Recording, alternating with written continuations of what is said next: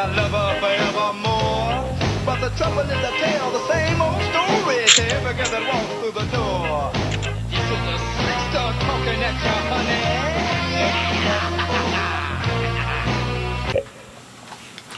Brother, did you say claim?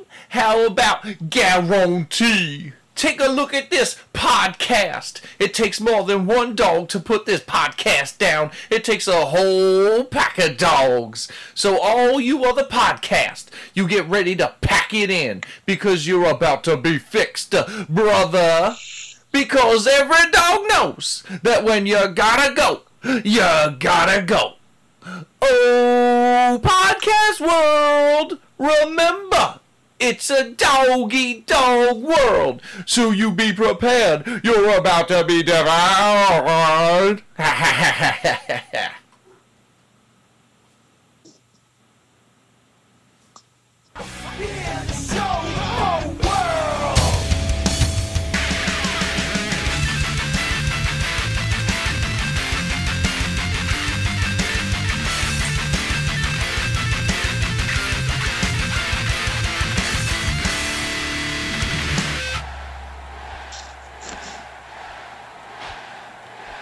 Welcome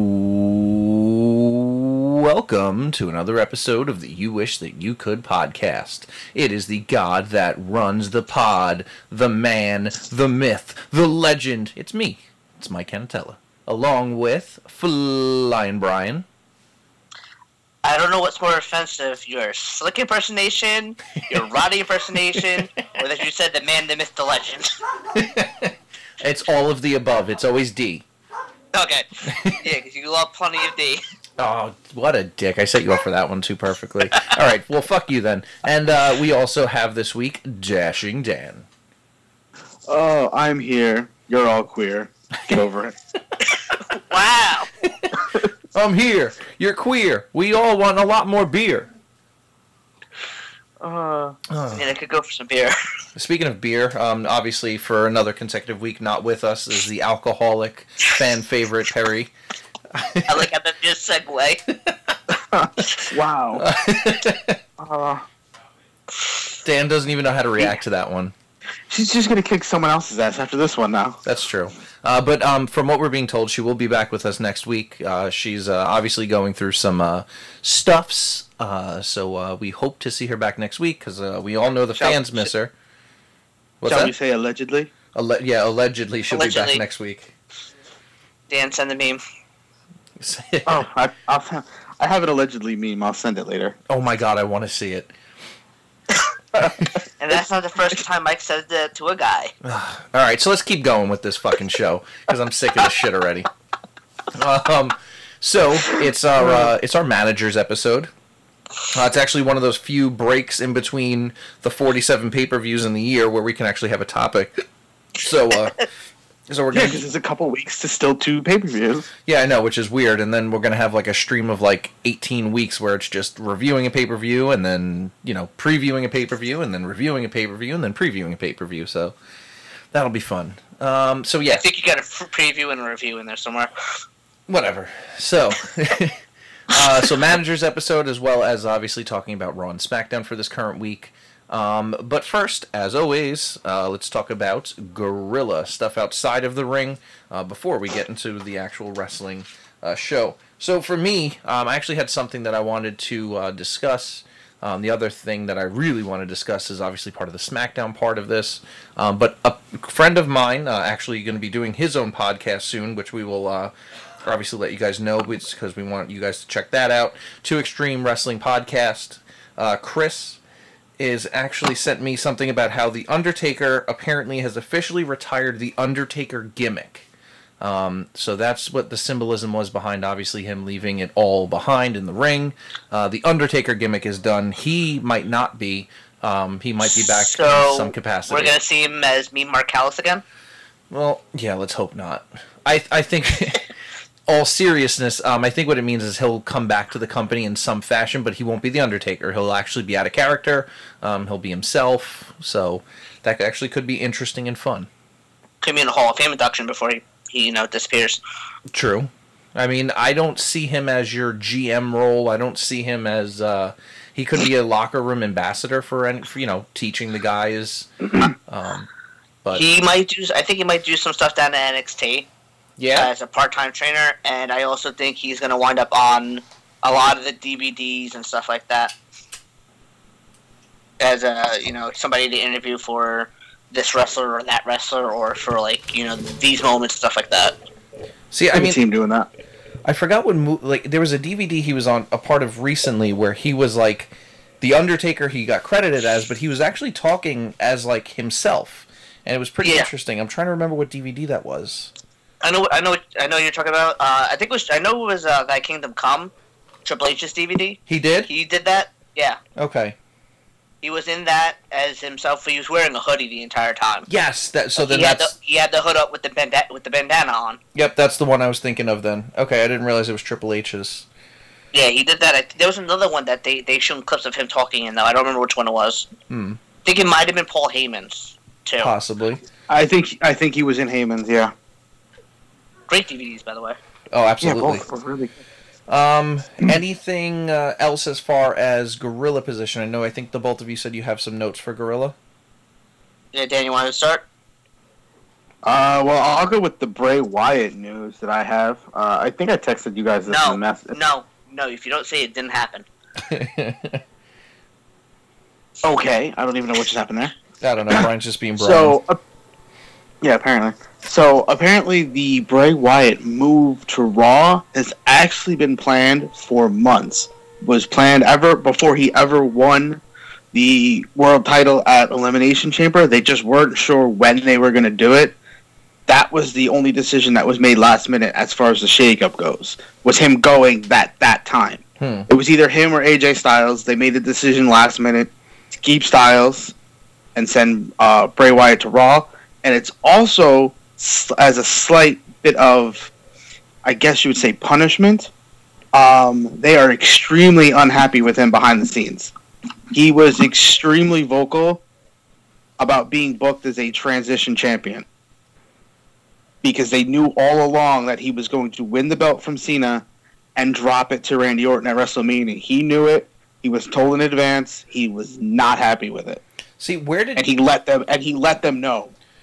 Do you remember where you read this? Because I was actually looking for the article and I couldn't find it anywhere. If I remember correctly, it was on. I think, I, like I told Brian earlier, I think it was on Cageside. I saw it. Okay. Um, but they went into how he was. He got very vocal ba- ba- backstage about how he was being booked, even in the transitional role, and he he was not happy with it. And then they were not happy with him being very vocal about how he wasn't happy. See, I mean, I, I obviously I'm not discrediting um, somebody else's stuff, but the only reason I wouldn't believe that is because of how much like just like how much power he actually has back there that I don't think people know. Um, he's very he's very big into the company. I mean, it's obviously in his blood. Um, it's his family. Even I feel like even if he was vocal about something like that, th- it wouldn't be uh, like the way that Ziggler was vocal and he got punished. I, I don't see them punishing Bray too much because it still seems like they're pushing him pretty heavily. Uh, I mean, they're giving him some top guys. He's gonna be their big, you know, guy going forward. I don't. I- again, this is just me speculating, but if he did make some like vocal like statement of how unhappy he was with it, I don't see them taking it too offensively, and I don't also see him doing that because he doesn't seem like a guy that needs the title to be a character. It's his character makes the title something great. So again, and I, I don't. go ahead. Go- No, I was just saying. I don't think it was so much the fact that he was losing the belt. They may mention more. It was the the way they were booking him while he was the champion and uh, how they were. They weren't really making him look. I don't know. I guess the way they were, they were, the way it was worded, the way it was put, he just didn't like the way he was being booked from the time, from time, from time getting the belt until dropping it. And he didn't mind winning the belt and giving it up to Orton or whatever, but he didn't like some of the stuff that was going on in between. Gotcha. I mean, obviously, it's uh, only time will tell if that's true or not. But I mean, I hope it's not because I mean, the guy is probably one of the best uh, talents that they have on the entire roster, and I'd like to see some of those feuds he can do on Raw. Yeah, If- and they're saying he's not expected to go over Balor in his first feud. Well, I mean, he doesn't go over many of his feuds. No, and that's the. I think that was another thing that he they were saying he made mention of. He goes, "I'm always doing the job for somebody." Yeah. I mean, I could see the frustration in that, but then again, you know, i i he's still it's still early in his career. Um, you know, we ta- I feel like we talk so much about these guys. You know, oh, they need the belt, they need the belt, they need to push, they need to push. When I mean, we were just talking about the Undertaker. I mean, how long did it take Undertaker to get his first big push? Exactly. I mean, we're talking like WrestleMania 13 was probably his first big push, and that was, I don't know, like seven, eight years in, right? Uh, yeah, about I think. Yeah. So I mean, again, I, I would think that somebody of Bray Wyatt's stature, knowing the business, having his father be who he his father is, would understand a little bit better than to just bitch and moan about you know a transitional championship. So I, I don't know. Again, I, I'm I just don't think personally it has much validity behind it. But again, I guess we'll have to find out. Um, any other uh, things uh, for Gorilla? Sorry. Uh, I got a couple things, Dan. You you got any more or? Uh, I think that was the only one that I had. Unless you're, yeah, I think that's the only thing I have. Okay. Um, I did read a couple of things over the last week. Uh, one that I found interesting was the major pushes that are in line for Braun Strowman on Raw and Baron Corbin on SmackDown. Um, they're going to push them to the main, ele- main event level this year, and they're saying they have higher hopes for Baron Corbin as a top level guy more so than they do with Braun as a top level guy. Really? Yeah. Yeah, I I just read this. I actually forgot that I read this like an hour or so ago. They they expect Corbin to be the uh, the better main level main level talent and the better main level heel. I yeah, mean- they're more behind Corbin than they are Strowman. I mean, I, I'm behind both of them. Um, I, I mean, Baron Corbin is absolutely getting better and better um, as the weeks go on. Uh, his promo on SmackDown was actually pretty solid. The match he had with AJ was amazing. Um, and I loved. Uh, obviously, we'll get you know we'll get more into that as when we hit uh, SmackDown. I don't want to touch upon it too much, but I, I would. I also think Braun is doing some of the best work on Raw. So Yeah, I, I think what it is is uh, that I think the article also mentioned. I don't know, Dan, I don't know if you can remember this either. Um, they were, I think they were talking more about as monster pushes, so as like a heel put, basically heel pushes. I think with the way Braun's being pushed, not only just destroying Roman Reigns last week, um, with a lot of the things that he's doing, he's getting a face reaction. Um, and I think that's just going to happen whenever you have a guy his size doing what he can do, just the athletic freak that he is. So I don't believe I don't believe he's going to be in the long run the better heel because he's going up against Roman, who everybody hates. mhm. He's going to go wind up going against Lesnar, who is a bipartisan crowd split as it is. So you can always have somebody backing him there. So I mean, you're always going to have somebody, a good portion of the crowd backing Braun, no matter who he's facing. It's, it's going to be a natural turn, Yeah, exactly. an organic one that they, they can't fight. Yeah. Well, that's exactly what it's going to come down to. Um, uh, Brian, I don't know if uh, I- I want to actually cut in really quickly and uh, talk about something that we totally forgot to talk or open up with, I should say. Um, the passing of uh, Rosie, uh, Matt. yes. Uh, what, I don't even know how to pronounce his fucking name. Anawa? Matt Anawai. Anawai. Okay. Um, now is that Ana, uh, Anawai. I believe it is pronounced Anawai. okay? I thought it was a Noah. I thought. So. I don't know. I've heard it pronounced multiple different ways. So right. if we are mispronouncing it, sorry. We don't mean any disrespect. No, we no no disrespect meant we're uh, we just want to get it right. But uh, yeah, Matt uh, passed away at 47. Um, uh, brother to Roman Reigns, actually. So you got to know that Roman is uh, definitely uh, mourning pretty hard right now. Um, so I mean, obviously, uh, the Usos weren't on SmackDown, so they're definitely uh, spending time with family. So our uh, prayers and condolences go out to the entire, uh, however you pronounce it, family. Yeah, definitely.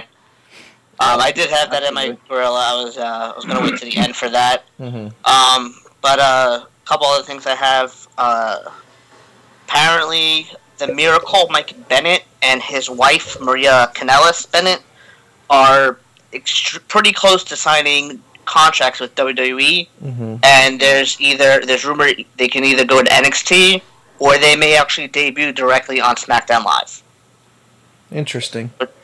which I think would be good for them uh, WWE because uh, Mike Bennett is a great talent. Um, I didn't really get to see much of his work in Ring of Honor, but from whenever, everything I've heard is he was good down there. And uh, I saw some of his stuff in Impact. He's a great wrestler, great worker, and he's got a pretty good, uh, pretty good gimmick and a uh, pretty good charisma as well. Yeah, no, he's he's definitely one of those like whole package type deals.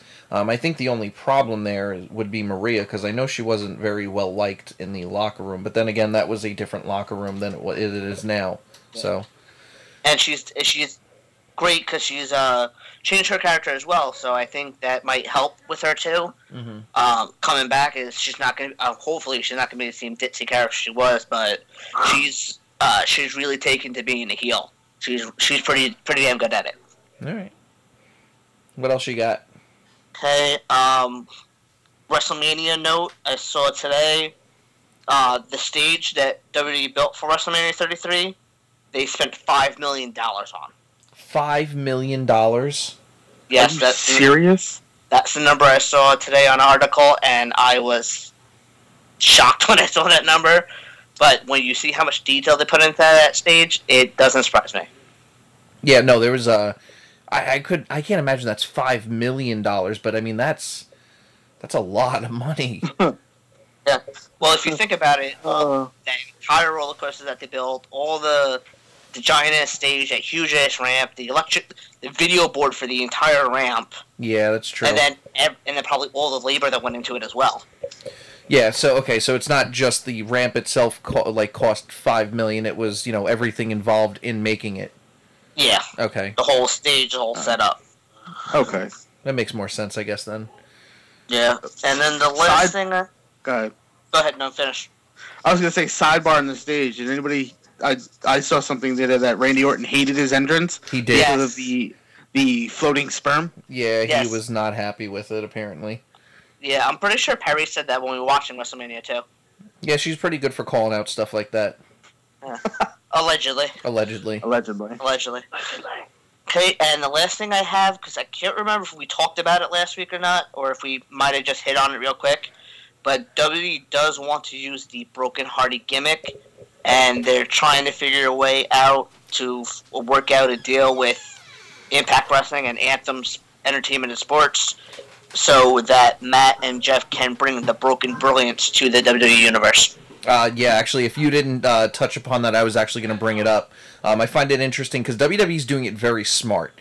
Bring in the Hardys, um, a team that everybody knows and remembers, a team that everybody's going to pop for, um, especially the older fans that aren't haven't been really because everybody knows WrestleMania is for us the big fans, but there's a lot of uh, casual fans that watch WrestleMania too. That you know, people like, oh man, I remember the Hardy Boys. They were my favorite tag team back in the day. They did some cool shit, and if they would have came back as like these broken people, those same people would have been like, "What is this? This is stupid."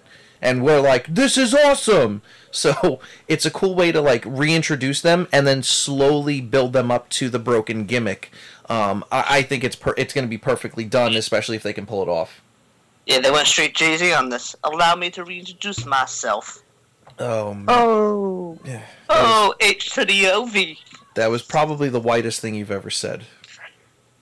Yeah, probably. No, probably not. No, I'm pretty sure that was. Well, No. on here anyway. On yeah, here anyway. Yeah, no, on, oh, here. yeah, on here. Yeah. Oh, okay, yeah. Oh no, on here, yeah, definitely. Okay. All right, as long as we're all in Um, agreement. Yeah, yeah, yeah. No, that's that was pretty bad. So, All right. I have Um, one more interesting tidbit of news. I don't know. Uh, I what's the actually tidbit? go with the tidbit. Tidbit. Just Uh, the tidbit. It involves WWE and Shelton Benjamin. Mm. He Oh, yes. will not be de- debuting anytime soon because he, in fact, never actually signed with WWE. And he uh, tweeted out himself the other day he is a free agent because of his shoulder injury. He never officially signed with WWE. yes, I saw this the other day as well. Interesting. So he he tweeted that he is still a free agent and he is not under contract. kind of sucks. I I hope they you know go back and look at him again. Um, I think he would help tremendously with the roster split. Um, I'm hoping they also go back and you know, as like I said, they're talking about Mike Bennett right now as well. They should there should be a few guys are looking to sign, and I'm gonna kind of segue into SmackDown with this. Um, I think Carlito is another one they should sign, and I love the fact that um, the Colóns are being called the Colóns now, and they're not being called Oh, the Shining Stars anymore. That's a beautiful thing. Uh, by the Um, way, didn't so I, again? I don't want to like jump the gun, but I, I feel like this is every week we're talking about another thing that that this relates to. We just talked about this last week. Exactly. You you brought this up actually. Yeah. So I, I mean, it, it's just every single week it's another thing where they're it's like they're listening to us. Um, I really. it's funny because I missed SmackDown and I was watching Talking Smack, and when they had them on Talking Smack, they were introduced as the Colóns, and the graphics said the Colóns, and I was like, "Son of a bitch!" Yeah, and it, it- they said it on when they did it on SmackDown. I was listening to them like, wait, they just they're not calling them the Shining Stars, no, and they're saying the Colóns, and the, I, I was like, go, like okay, maybe I'm just hearing things. They're just saying Colóns because they're bringing up the family history and stuff like that.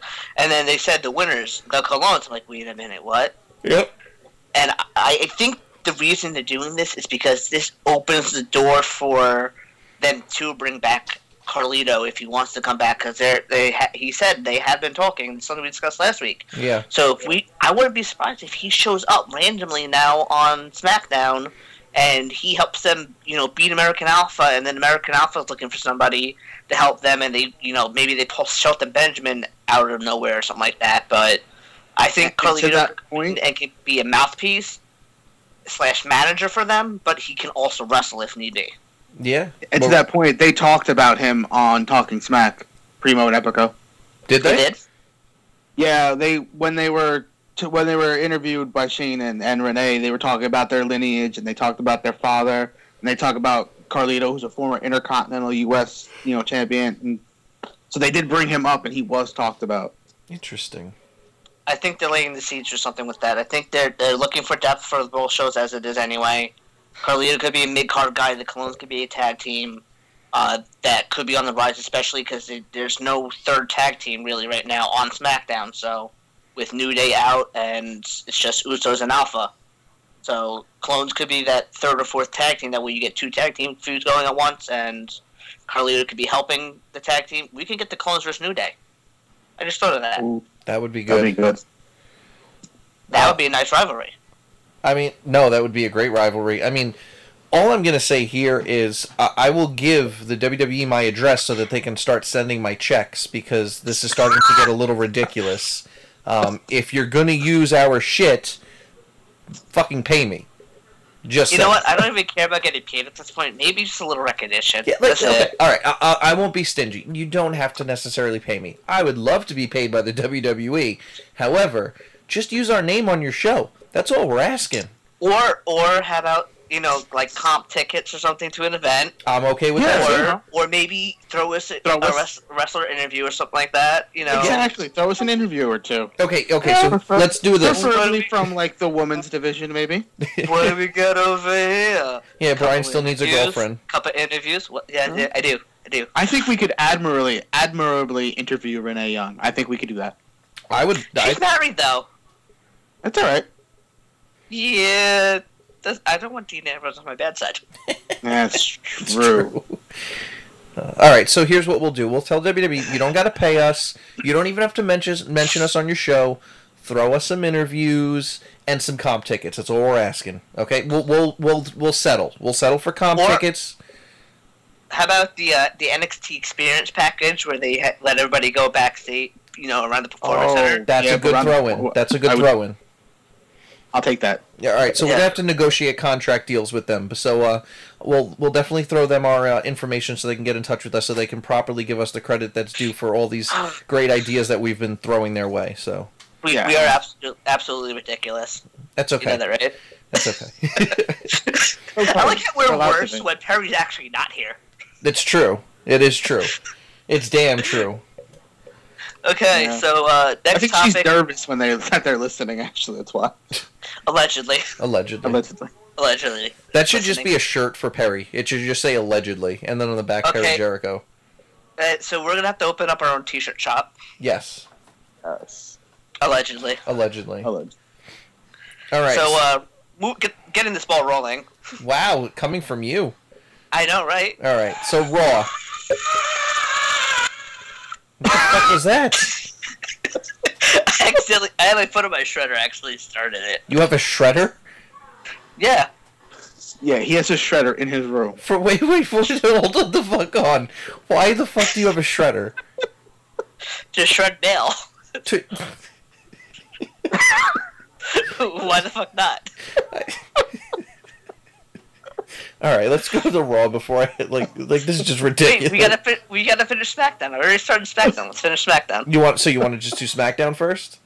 We might as well. It's a better show anyway. Well, he already Alright. went there. All right, so And I'm SmackDown. pretty sure. I'm pretty sure we all saw SmackDown. None of us really watched Raw. Well, Dan so- said he didn't watch SmackDown. I Oh. saw some. A little Okay. bit of it. A little bit of it. I watched. I watched SmackDown. Mike, you watched SmackDown, right? I did, yes. Okay, so we saw more SmackDown than we saw Raw. So True.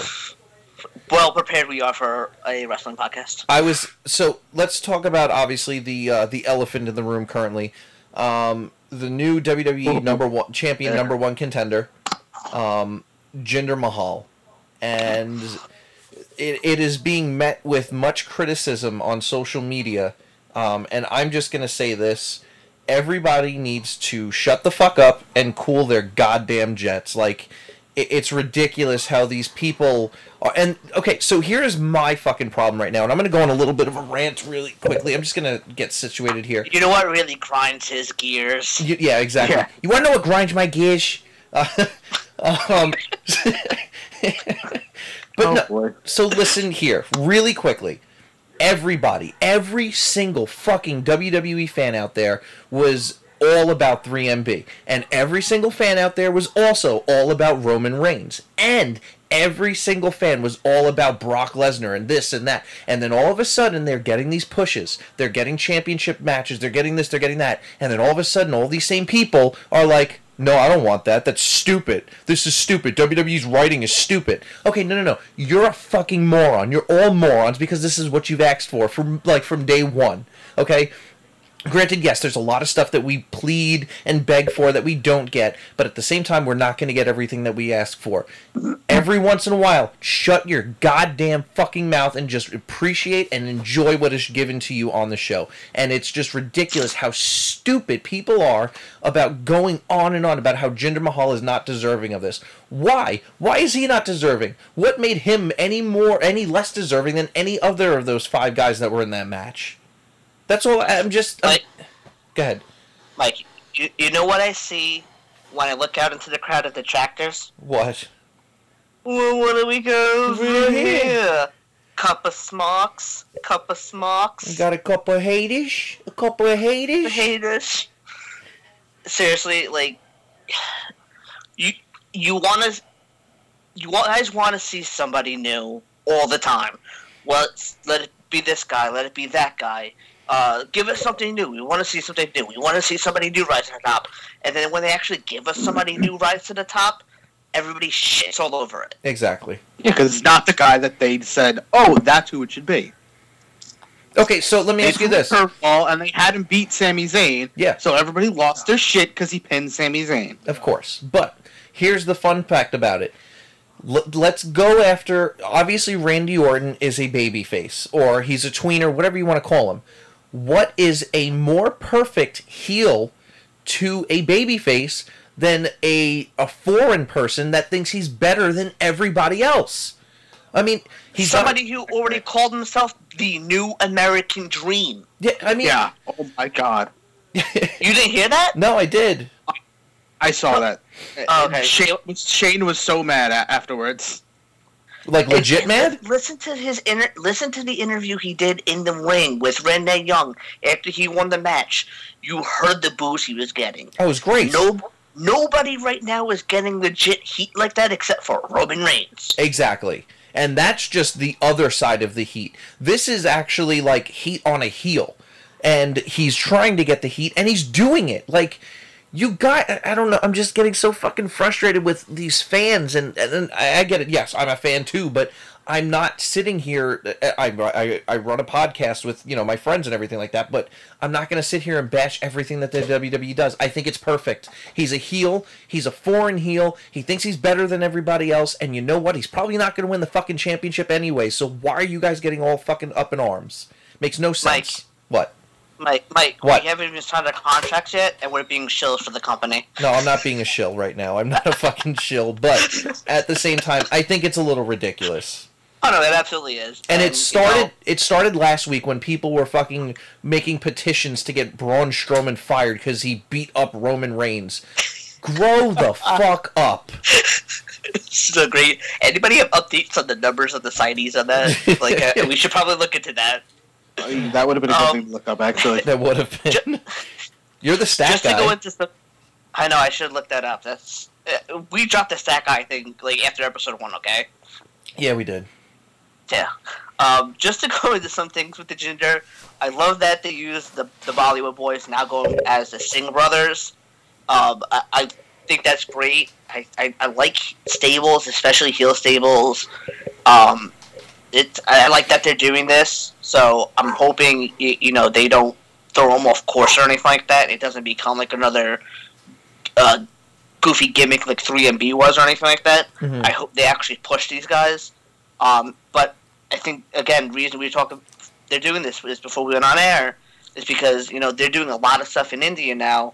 They just launched WWE Shop in India, so they're saying they're always saying the merch for the Singh brothers and Jinder Mahal will probably be on there very shortly. Um, that's why he's number one contender. You know, yes, we want to see talent rise to the occasion and, and you know earning their way to the top. But sometimes they got to make a business decision, and it's a business decision. Mhm. And I'm not discrediting anything Jinder Mahal has done because he's a, he's a good talent, and he's proven since he's come back to the company, he's good, and he's a lot better from when he disappeared. So I I think you got to let him see where this goes, and let us know whether he wins or loses the match against or in at Backlash or wherever they do it. Let's see what happens. Yeah. Let's see where the storyline goes first before you shit all over it. Yeah, and actually, to, because you mentioned uh, 3MB, um, I actually have a, a great uh, something from a friend of mine, uh, Tom. Uh, he actually posted, which is actually pretty true. And listen to this one, folks. In a few months, Jinder could be the WWE champion, Heath and Rhino could be Raw Tag champions, and Drew could be your NXT champion. The 3MB five year plan of world domination could finally come to true and be complete. How That'd cool? pretty- How cool would that be? I'm pretty sure that makes Rhino the roadie. It does. It does. Or the They got Roadie. groupie. Roadie. He's either the roadie or the groupie. Uh, Roadie, I'll make him the roadie bodyguard. That's, Oh the yeah. roadie that's bad at his job and it just eats the, the cheese and crackers. He's their security detail. He is. Yeah. Yeah. All right. Um. So on top of that, uh, we also had uh, what else on SmackDown? I'm trying to remember. Oh, Charlotte. Charlotte beat Naomi. Yeah, which was a fantastic match. Yeah, it was. And I uh, can't wait to next week when they have their, the title match. yeah, they're probably going to take. Do you think they main event next week?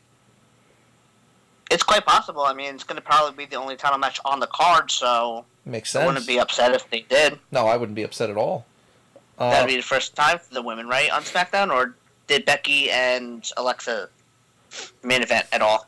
I I want. don't- I don't think so. I I want to thought say they that were they going did. to when they were in Ireland, but I don't remember if they did or not.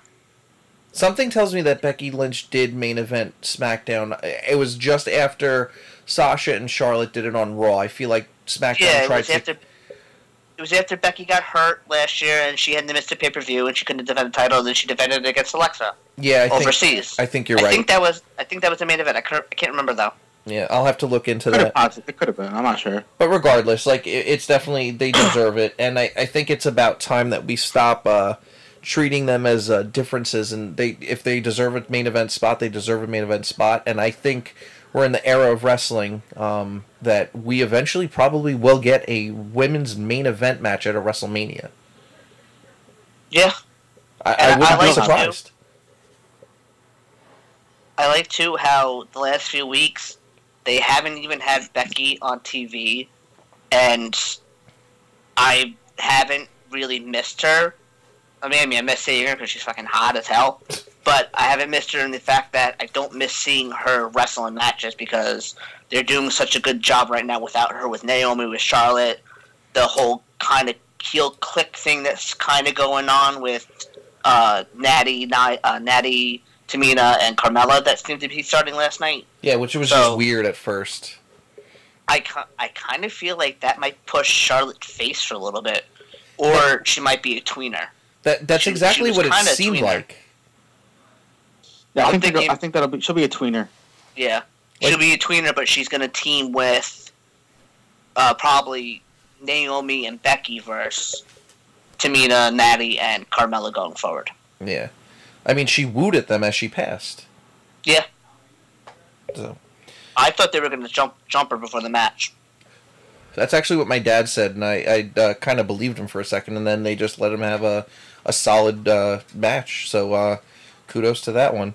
Um, I'm trying to. Oh, uh, obviously, as we spoke about before, the Colón brothers beat American Alpha, which, um, as good as uh, it is that the Colóns are actually becoming serious, I feel like American Alpha is just kind of getting uh, squashed. I feel like nobody's uh, very high on them right now, or they're just. I feel like they're going the way of the Ascension, unfortunately. Um, Uh, at least they had their that. Yeah, I know. I at least they had the tag title one first, so they can always say the former tag team champions. So if they want to go back to the well on that, I think they're, I think they were going to try to set up New Day and Usos for the tag titles uh, until Kofi got hurt. So I think they're gonna wind up waiting on that until Kofi's back. Um, How long is I- Kofi going to be out for? Dan, do you know? Because I don't. I missed the report when it Ah. said it was supposed to be out. When I saw the report, they didn't have a timetable listed because they said there was no timetable yet.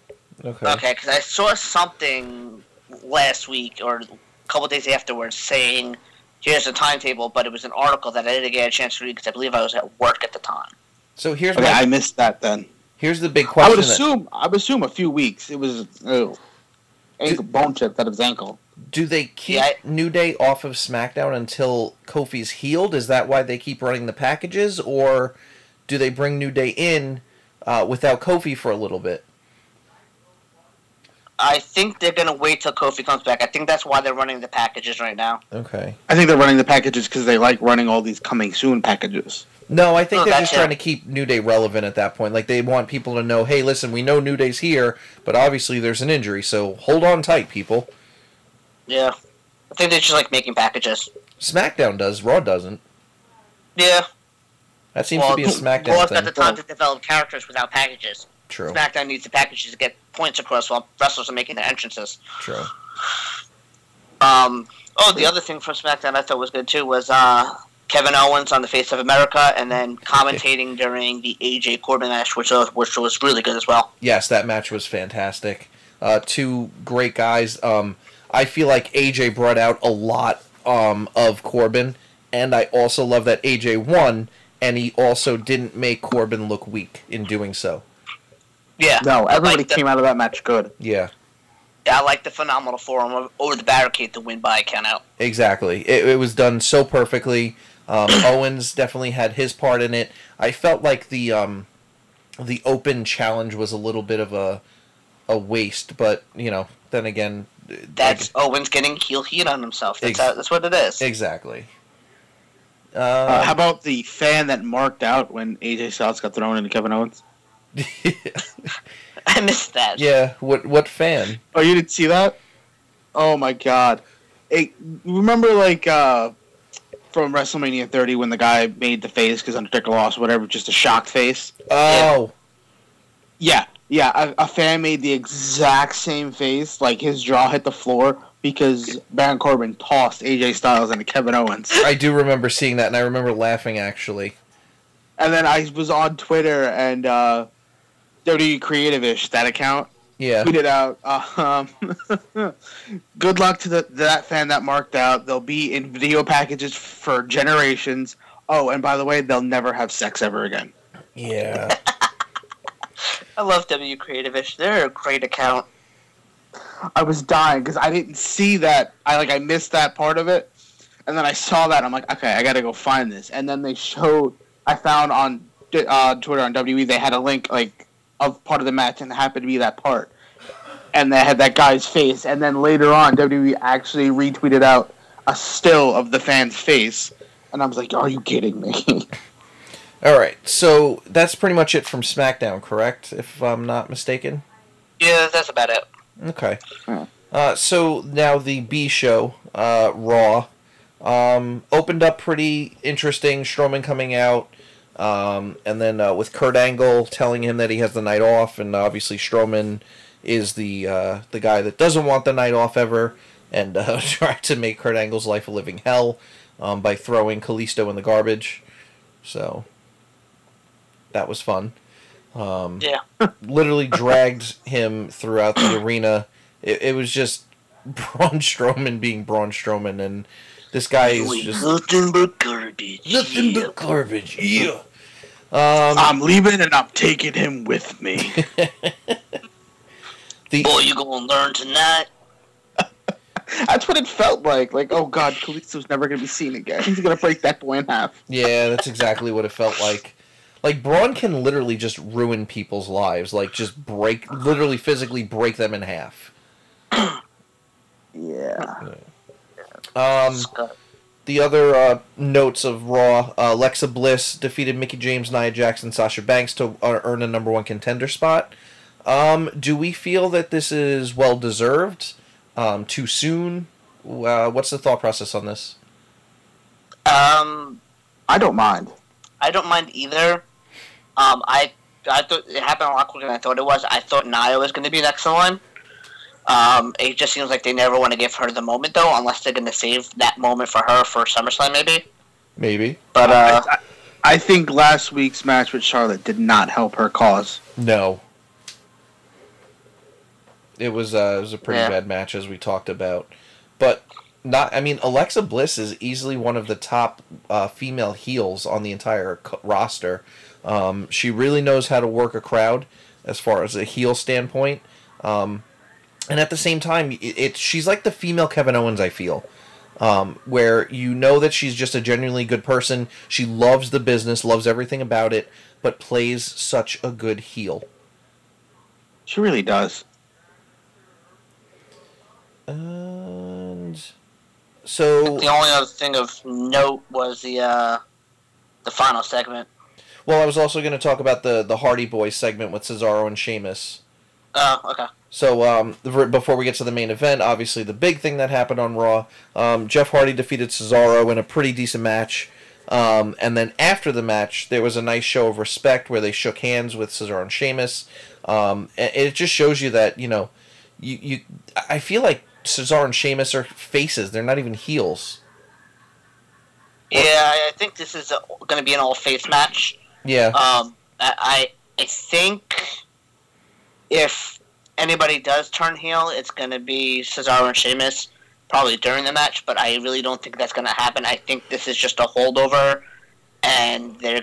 I think they're either hoping the deal with Impact is made before then, so they can break the Hardys, and I think they're going to have. I think they want Gallows and Anderson to to break them.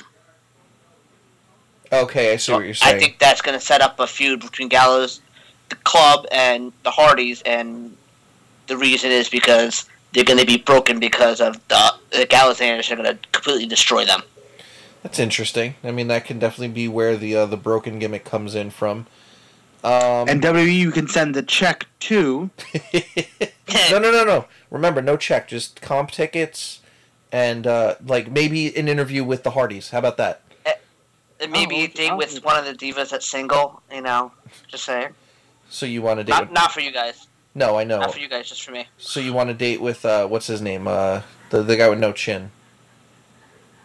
Uh, Jude Ellsworth? No. I mean, he is part of the women's division. Oh, God. Oh, God, that's disgusting. Oh my God, no! He's like he's like a turtle that doesn't have a shell. He's the awkward Oh turtle. Oh my god. you guys ever see the episode of Family Guy where Stewie's fighting the evil turtle? and they pulled the turtle out of the shell, and it's just all wrinkly and ugly and chinless. That's what it is. It is. Oh my god, it is. He's a turtle. It's the big hog. No, no, no, Big no, Brian, no. It wasn't ready. Brian's gonna see uh, James Ellsworth's big hog. It is dreams. You guys are disgusting. All I'm gonna throw up. All right. So obviously the the uh, speaking of big hogs, um, a match the the main event was Big Show versus Braun Strowman, two humongous dudes. Uh, I mean, they're huge people. Believe me. Um, Yeah, Mike would know what? that they're huge. Oh. They're huge. And obviously, That bi- sounds like stereo. yeah, I know that's exactly what I got just now. um, so obviously the big moment of the match came when uh, Braun superplexed Big Show off of the top rope, and the entire ring buckled and collapsed. Um, only the- I like how they kind of improvised because I think that was supposed to be Braun from the top rope, but they couldn't keep the balance long enough to do it from the top rope, so he did it from the middle.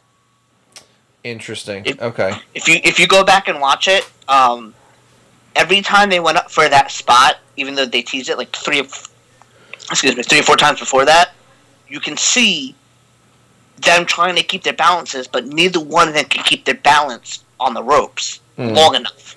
Yeah, they kept and- coming off of it. Yeah, and then the last spot when they're doing it, you can see Braun trying to get to the top rope while Big Show's trying to steady himself on the top rope, Mm. and then Braun trying to get to the top rope, and he can't do it. So if you watch, he has one foot on the middle rope, and he pushes off the top rope with his other foot.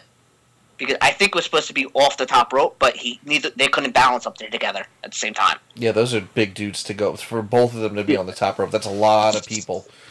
That's Yeah. a lot of weight on on those ropes. Yeah. So here's my big question, because this is the third time that WWE has done this, and it, it isn't even like, you know, it happened like 45 years ago. I mean, I would say all three of the the times that this has happened have been within what the past 10 years. Uh, yeah, I think the fir- uh well, about thirteen years. I think the first time was Big Show Lesnar. 2000, 2003, 2004 on SmackDown. Yes. Yeah, it was Big Show and Lesnar. and yeah. then it was Big Show and Henry. Yep. And, And- now Big Show Strowman. Yeah. So Big Show seems to be the guy that he, he's Yes. he's the the uh the what what do you call it in math? The uh the lowest common, Common denom- denominator. Yeah, seems to be. He he's the fat boy that breaks the ring. Yep. Yeah, pretty much. Here's my question. Okay, and obviously this is just me asking a like because I know that it's gimmicked. How do they do this? Because obviously the ring has to hold up for the match, like because they're you know they're going around doing stuff, and then all of a sudden they do a superplex, and the whole ring just I guess knows that that's when it's supposed to go. Like, is it rigged or I feel like it's rigged. They probably got some sort of uh button? It's probably rigged for a spot.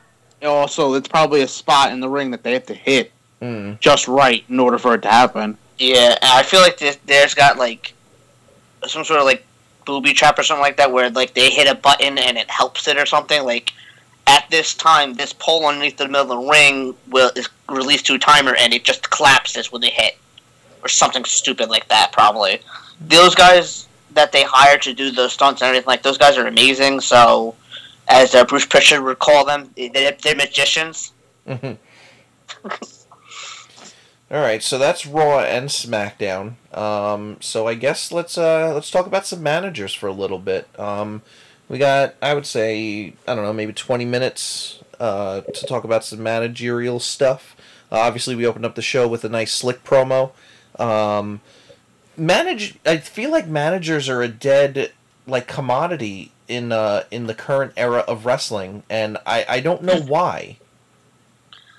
It again i think it comes back down to the point that we made last week about tag teams why have somebody do a job when they're not actually really adding anything to it i think that's vince's take and why pay two guys to do one guy's job if the guy can't get over get rid of him But there's I, I hate it because i love managers Well, that's what I'm saying. Like, there's a lot of guys. Like, so obviously, some of our favorite managers of all times, uh, we're, pro- we're probably on par with some of our favorite managers. Um, you know, you have the Bobby Heenans of the world. Obviously, Paul Heyman, even though he'll call himself he's not a manager, he's an advocate. Um, it, it still reigns true. Um, you know, Slick, as we opened up the show with him. Um, uh, whom else am I? f- I'm, I'm missing a bunch. I know Jimmy that. Jimmy, Jimmy Hart, Hart. There we Jimmy go. Hart, yeah. Jim Cornette. Jim Cornette, obviously. Double Gabby cheese, Hart. double burgers. Fuck, man. Oh, that's fucking great. Uh, the Grand you Wizard. You need to really start watching Bruce Pritchard's podcast because he does a great Watching Jim it? Cornette. Uh, listening to it, whatever the fuck it's called. You don't fucking watch What? it, man. You fucking No. listen to it, man. fuck Meltzer. no, fuck kita. I don't know why. Just fuck Meltzer. fuck sports, Keita. yeah, fuck Sports Kita. Akedia. Is it Keita or Keita? I thought it was Kita. Oh, It's Kita. Yeah, I thought it was There's no Keita. I in Alright. it. Yeah. well, fuck Kita. Yeah, fuck them, man. They don't got an eye. Let's get some Oh chicken salad. Double chicken, double mayo. Sorry, I could do that all night. Coming down to the rain. All right, so Uh, Jim Cornette. uh, no, he's doing his fucking fink. All right, we got to do this. We got to move on. Uh, yeah, no. So the, Oh. where I was trying to go with that best before we before we got sidetracked was those all those managers have like a common theme and that's they had a like a group of guys that they managed, especially Bobby Heenan. The Heenan family um, was very very big in the '80s. Um, if you were in the Heenan family, you were a big deal, and Yeah. I, I think like they could. There's so many guys you could do stuff with on the current roster and have like a, a faction almost. Like even if Yeah. they, go ahead. But that's that's the thing. Like, the, and this is something that's com- kind of common knowledge at this point. Is Vince hates factions. But he used to love That's them. I think he did them at the time because when you, if you go back to the last time we really had like faction factions, like a lot of them Mm. was in, right before the Attitude Era started. And I mean, we didn't have a high quality. We didn't have quality factions. We just had a lot of them. But that's because at the same time, we couldn't. They didn't have anybody, so they were trying to work with the superstars they had. So they put guys together to try to get the group over as instead of instead instead of the individual. And I think that's why Vince doesn't like them, is because most of those factions didn't get over. I mean, you got your you got your Nation of Domination, which was a great faction. hmm Uh, You had guys spun off from that, like The Godfather and The Rock, and Farouk, who did well, but at the same time, it's like you had Los Boricuas, who did nothing. Savio Vega, What Savio. Vega did Yeah, Savio Vega did more before the faction than he did during it or after it. that's very true. You had you had uh you know uh, Disciples of Apocalypse who did absolutely nothing. Crush did a ton more before and did nothing afterwards in WWE. Yeah, Uh, you, and so I mean you had you had guys in that group too that should have been good like Brian Lee. Hmm He was the he was Underfaker, but he was a great talent. It's just they didn't use utilize utilize him right. So, and then you know I I just think that time period left a bad taste in Vince's mouth. Um, but I, I would love to see managers come back. I would love to see stables come back. Something we always talk about. yeah, Um, the article I did on our website for War Games advocates for uh, stables to come back because that's the only way War Games would really work. Uh, we were hoping we would see Triple H H's stable come back on Raw, but with Owens gone, I don't think that happens anymore. no, But I think I think that got scrapped because too much of that got out too too early. probably, probably. yeah. But that not that was go them far just off topic. Let's. I mean, let's go back to the managers. It's. It's. I think what it is. It's the lost art form. It's for the longest time Vince stopped using managers, so managers stopped being used altogether, and they had nobody to teach anybody new to be managers. And I think Vince went away from it too long, where he hurt the art and the craft of being a manager. so Because no wanted to do it anymore because they realized there was nowhere to go with it. Exactly, and I mean, you have guys like Paul Heyman, yes, he, advocate, manager, whatever the hell you want to call him, uh, but I feel like he's not there enough to, you know, teach a new crop of guys how to be a manager. And I think the best manager options we have right now are really guys that are wrestling, and that's it. Like Yeah. Enzo would probably be a good manager. Xavier Woods would be a good manager. they're charismatic. They're mouthpieces. Uh, they're not, and I mean, Woods is They're kind of de facto managers now because Woods is almost never wrestling, and Yeah. same Enzo. He's usually outside cheerleading for Cass. Exactly, and I, I love managers. I think they could help certain people. Um, I would love to see a night a really good heel manager on SmackDown right now Mhm. to manage guys like n- how he used to do it though, where he would come out with, or how Jimmy Hart used to do it, where Jimmy Hart used to wear a different jacket for all of his guys. Yeah. So you knew he was al- aligned with that guy. Like, I would love to see Jimmy Hart come out at the beginning of the night with Rusev as his manager. Ooh. And, oh, this is Rusev, the Bulgarian Brute. He's going to crush you. And then, you know, half an hour, 45 minutes later, in the middle of the middle of the show, he comes out with uh, Baron Corbin, and this is, and he's got the Baron Corbin jacket on now, and he's got the helmet on because he's got that kind of biker gimmick and you know he's doing all this shit like yo, know he's gonna run you over, he's gonna beat you up, blah blah blah. He doesn't need anybody to help him.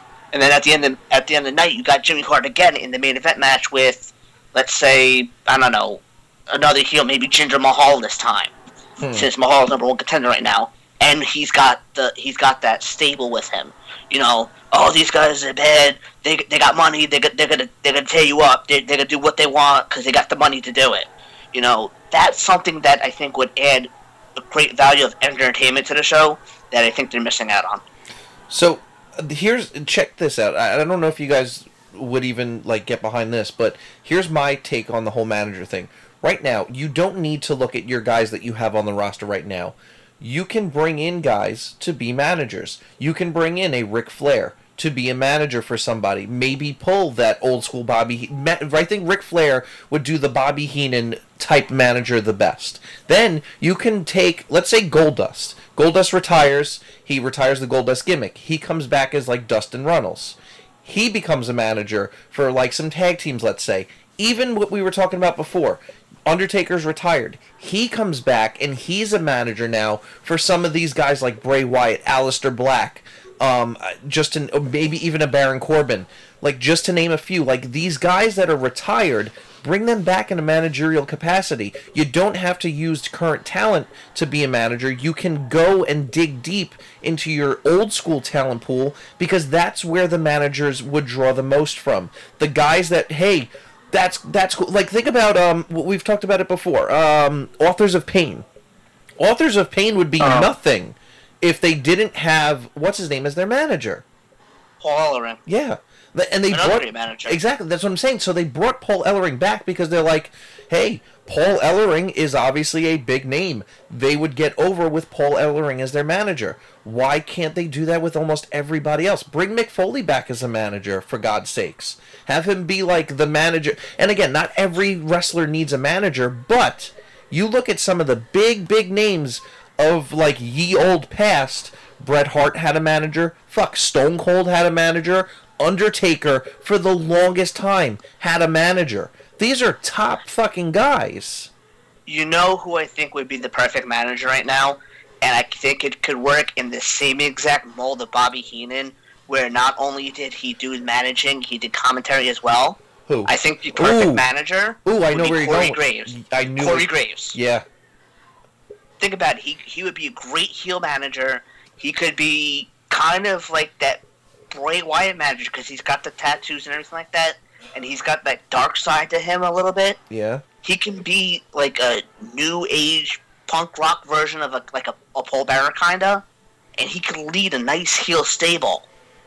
He, you know, maybe bring up Sanity. He's got you know he could back Sanity. He could back um, Bray Wyatt you know, I think that he could put together uh, like a a Graves family essentially, and then he could use that family the way Heenan did. Yeah. Who's the big dog at the time? Back in Heenan's day, was Hulk Hogan. That's what the Heenan family was for to bring down Hulk Hogan. Who? That's what Heenan was always trying to do. Brian. Who's the big dog? Who's the big dog now? Roman Reigns. Brian, you I just thought of the perfect thing. Graves could have his like group of people and you can call them the graveyard. Oh God! I see. I was or trying the to think Grave of- Diggers. The great. Yeah, there you go. Oh my God! Really? No, guys. I was trying to think of something that was played off his name, and it was nothing good coming to mind, and you guys just ruined it. And the both of us just gave you two golden opportunities. Uh, ooh, ooh, that could be Goldust's golden opportunity. The, oh, look at that! See, this is again comp tickets and some wrestling interviews. That's all we're asking for, people. That's going to be the name of this episode: is comp tickets and, and wrestling interviews. can that be the name of this episode? what? It might, it might be. That's just gonna be the name of this episode. I That's think. what I'm. Yeah, no, that's what I'm saying. That's going to be the name when oh, I I thought, posted you it. said, I thought you said the next episode. No, no. Um, but I mean, is it wrong to think that like we have potential for some solid managerial roles? I just don't think that the WWE is going to utilize them because Vince or whoever doesn't think that the manager is a necessary tool anymore. I- I think it's I, again. I think it's Vince who's not thinking that way. Because look, I mean, you, the guy you mentioned right now with Paul Ellering, look where he is and look who's running the show he's on. True. It's Triple H. Exactly. Triple H sees the value in everything that Vince doesn't, and that's again, obviously, that's a lot of what we were talking about last week with tag teams. Triple H utilizes tag team extremely well in NXT. Yeah. Same thing. Same thing with managers in NXT. He uses Paul Ellering to the best of his ability to help a team get over and be the mouthpiece to a team that can't talk or really get themselves over. Yeah. So I mean, and that's essentially what Eric Young is right now with Sanity as well. He doesn't wrestle that much. He wrestles pretty much at takeovers and that's it, or in multi-man matches. But he's the mouthpiece of the group. Yeah. He's he's teaching these kids how to go since he's been in the business for a while, and that's what somebody a manager should be. They should be a mouthpiece. They need to be probably a vet who's been in the business and knows what they're doing to make them more believable. And they're just you know getting guys over who are either having trouble getting over themselves or just need that extra little something to add to that character. Eh, But how many guys like that are on the roster right now? Almost all of them. Exactly. Exactly. Yeah. And I again, when Vince is gone, I think if the company does go to Stephanie and, Triple H, I think the company's in good hands. I, I'm, I think Triple H is going to bring in, bring back a lot of that kind of because he's an old school guy. He's Yeah. going to bring back, I think, a lot of that old school mentality, and we're going to see some some of this stuff come back into play. We're going to see better tag team divisions, stronger tag team divisions, and we're going to probably see a few more managers, and just not not valets like Lana or anything like that. We're going to see true managers and hopefully true stables as well. Uh, I mean, here's hoping because honestly, you know, we were talking about before about you know how you should just appreciate what goes out there, but at the same time, it's fun to think like what else could there be if they just went the route of you know some of these old school things they worked obviously because like I said before, there were so many guys that ended up being big time, big name main eventers that started out with managers. Ooh, excuse me. Exactly. And I and I don't want to sound like we're trying to be bitter or anything like that, and we're trying to be smarks or anything like that. Yes, it, sounds like that because a little bit we are, but at the same time, it's just because you know we're so passionate about this business and we want to we want to see these ideas happen. Yeah. So it's like this is just us like brainstorming cool ideas, and that's one of the reasons we started this podcast was because we wanted to brainstorm ideas, and this was one of the original concepts was the, of for the podcast was a segment for um, my way, and Yeah. we did it. I think one or two episodes. I know we had Chris tell us it was his favorite segment on the show, but like you know we love doing this. That's why. Yeah. Well, I mean, that's also why I figured we bring the topic discussion in because there's so many wrestling podcasts out there that rely on the the interview of the wrestler, which are great. And I think the reason that uh, Bruce Pritchard's show is doing so well is because you're not doing the interview with the wrestlers. You're getting a story for three hours about one wrestler or an event, and you're just listening to somebody tell a story. And to be honest with you, and I hate sounding egotistical, but I think that's why our show does pretty well for itself, uh, considering what this show is. Um, because we're not just sitting here looking for interviews with wrestlers, even though we would love that WWE. So you know, just saying. Get on that. um, i- we're telling stories and we're telling our viewpoints. And I think what people are listening to us, they're saying, "Hey, I like their idea," or "You know what? These guys are fucking idiots. They don't know what the hell they're talking about." it's it's for it's it's open for interpretation. Yeah, absolutely. All right. Um, Yeah. Dan, do you have anything to add into the whole uh, managerial aspect? No, I just think it's something that we'll have to wait to come back. It's it's a it's a Triple H thing. It's not going to be a Vince thing. Vince hasn't believed in them for a while, and it's just not anything I think we'll see anytime soon outside of Heyman, who I don't think is going anywhere anytime soon. Maybe we'll get another Paul Heyman guy. Maybe. All right. So here, well, nice. that well, who was that? Oh, there was somebody posted something. Uh, it was like, who would you like to see as a Paul Heyman guy? And you both, I think, said was Corbin, right? Yeah, it was Corbin. The option was Corbin, Saint, uh, Sami Zayn, Roman Reigns, and who was the fourth guy? I don't remember. I don't remember. I don't remember who the fourth guy was. Was it Kevin Owens or No, No, it wasn't Owens. Seth? Owen. Maybe. no, it wasn't Seth. No, But all I know is that you, Rusev? you oh, both it was Samoa Joe. It was Samoa Joe. Samoa, yeah. Yeah. it was Samoa Joe. Okay, but you guys both picked Corbin, and I was the only one that was like, dude, Zayn would be perfect as a Paul Heyman guy. I don't. I don't see that. Yeah, and the same way you said last week that Kevin Owens would always be a heel, I think the same vein, Sami Zayn is always going to be a face. But you He's a face like yeah. he is a face, but he's like that the the new age Tommy Dreamer. No matter how hard he tries, he just can't achieve that top echelon stature. I mean, unless they want to turn him heel, they could put him in Jinder Mahal's new group. He is, um, Oh, that's right. Part- that's right. He's, He's, uh, uh, Syrian, I think, isn't he? yeah, he's Syrian. Yeah. he is. Yeah. I mean, I don't know. I'm just saying, having Sami Zayn turn heel would be the most like out of left field, like like he would be the biggest heel in the company. exactly. They could also just decide to make Reigns a heel, a full heel, and then give him Heyman. Stop letting him talk. Well, I mean, he needs it. He needs somebody that can talk for him. Look at how much Paul Heyman puts over Brock Lesnar. Let's just be honest. I mean, Brock Lesnar is Oh. a beast. He's a monster. But if he did not have Paul Heyman, how popular would Brock Lesnar be? See, close. the thing is, if Roman Reigns turned heel, he wouldn't need Heyman to talk for him because all he would have to do is go in the ring, stand in the ring, and do exactly what he did on the Monday night at the WrestleMania, and he would draw the heat, all the heat in the world. But Brock does Not that talk. too. I, I don't think so. I think he drew that heat because he was a face that everyone thought should be a heel, and he was not being the heel. Correct. To a degree, yes, but I also think if he come, if he goes out to the ring and just you know four or five words, just put the crowd down and walk away, like he doesn't care about them and he's they- they're just a waste of his time. Yes, there's going to be that initial pop that he's turned heel, but at the same time, I think he can grow a, uh, a genuine heel heat for himself. All right. How about we end the show like this? I want each of you guys to give me, if you could, if you had your choice, a heel manager with a heel, obviously, wrestler, and then a face manager with a face wrestler, and who you think would be the best suited. Uh, it could be past, present, doesn't matter.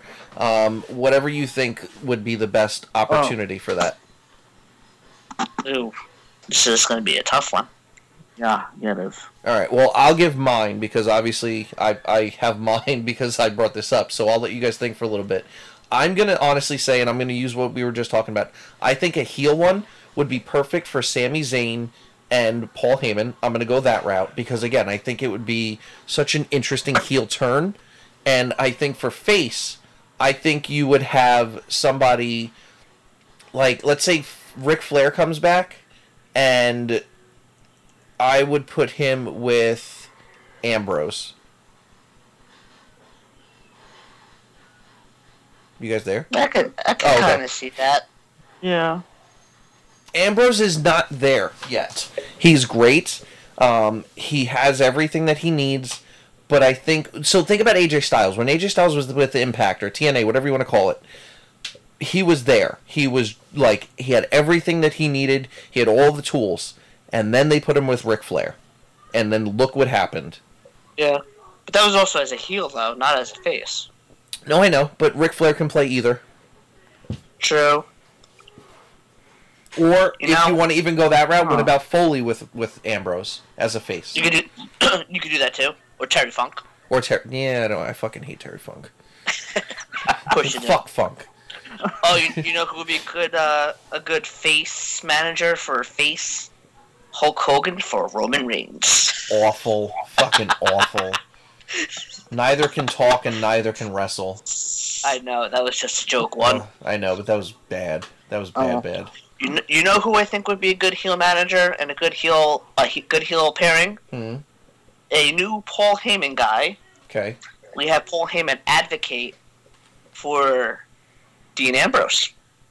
Finally get Dean Ambrose turn heel. Interesting.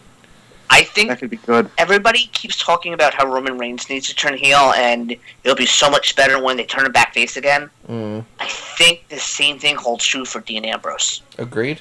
and it's something we haven't talked about. We haven't talked about in a long time. And I know when the Shield first broke up, that's something we, you, you, Mike, you and me always talked about, and Dan, you and me talked about in separate conversations. Was Ambrose should have been the one to turn, not Seth. Yeah. And but I think it worked out for the best. But I've been waiting for was it been three years now, almost four years, for Ambrose to turn heel, and he hasn't done it. And I feel like as a face, yeah, we get the comedic moment sometimes, but he's still a little stale. Yeah. I think he needs that turn finally. And I think now that he's away from Renee Young on SmackDown and he's on Raw, I think we can see it happen. It's true. He can go full psycho. Exactly. Yeah. You're talking about like full on like full on heel Roddy Piper meets full on heel Brian Pillman. Yeah, Yes. exactly. Dan, have you thought of your uh, pairings yet? Um, let's see. Uh, I would put. You know what I would do actually? This I like this one. I don't know why. I would bring back Ted DiBiase as a manager I already love it. and put and put him with Jinder Mahal's group. Ooh. Mm. A new million dollar corporation? The new the million dollar Arabs or million dollar whatever they want to call them. I think Arabs is a derogatory term, sir. Yeah. Yeah, it, it might. I, I was gonna say another one, but I was like, you know what? I'm not gonna get us kicked off of anything, so uh, I'll just keep that one to myself. Ugh. You, you could you could play it off as uh, Ted, DiBia- Ted DiBiase invested in some uh, oil companies. Ooh, the Bollywood billionaires. Oh, that could work too. He, Oh, he invested in I- I Bollywood. act- I like that one actually. Right? That, But that it plays works. up to how uh, they've all got money. Yeah, like they could And- totally come out like dressed to the nines. And then they and they, they pay off uh, uh, Sami Zayn. He joins the group. He takes the money Yeah, everybody's got a price. Everyone's for got the a billion price. dollar for the billion dollar boys. The billion dollar boys. I like it. Again, WWE, you can send those uh, comp, tickets, too. All right, I think that's uh that's about as much as we got for this week. Um, next week, hopefully, like we said, Perry will be back with us. I believe we're going to be going over Payback pay per view, um, as well as obviously this week's Raw and SmackDown. Uh, we'll have some uh, gorilla position for you, the whole nine. Uh, so, thank you for listening as always. Uh, for Dashing Dan and Flying Brian, I am the god that runs the pod, Mike Canatella, and it's just too bad They're where? Too good.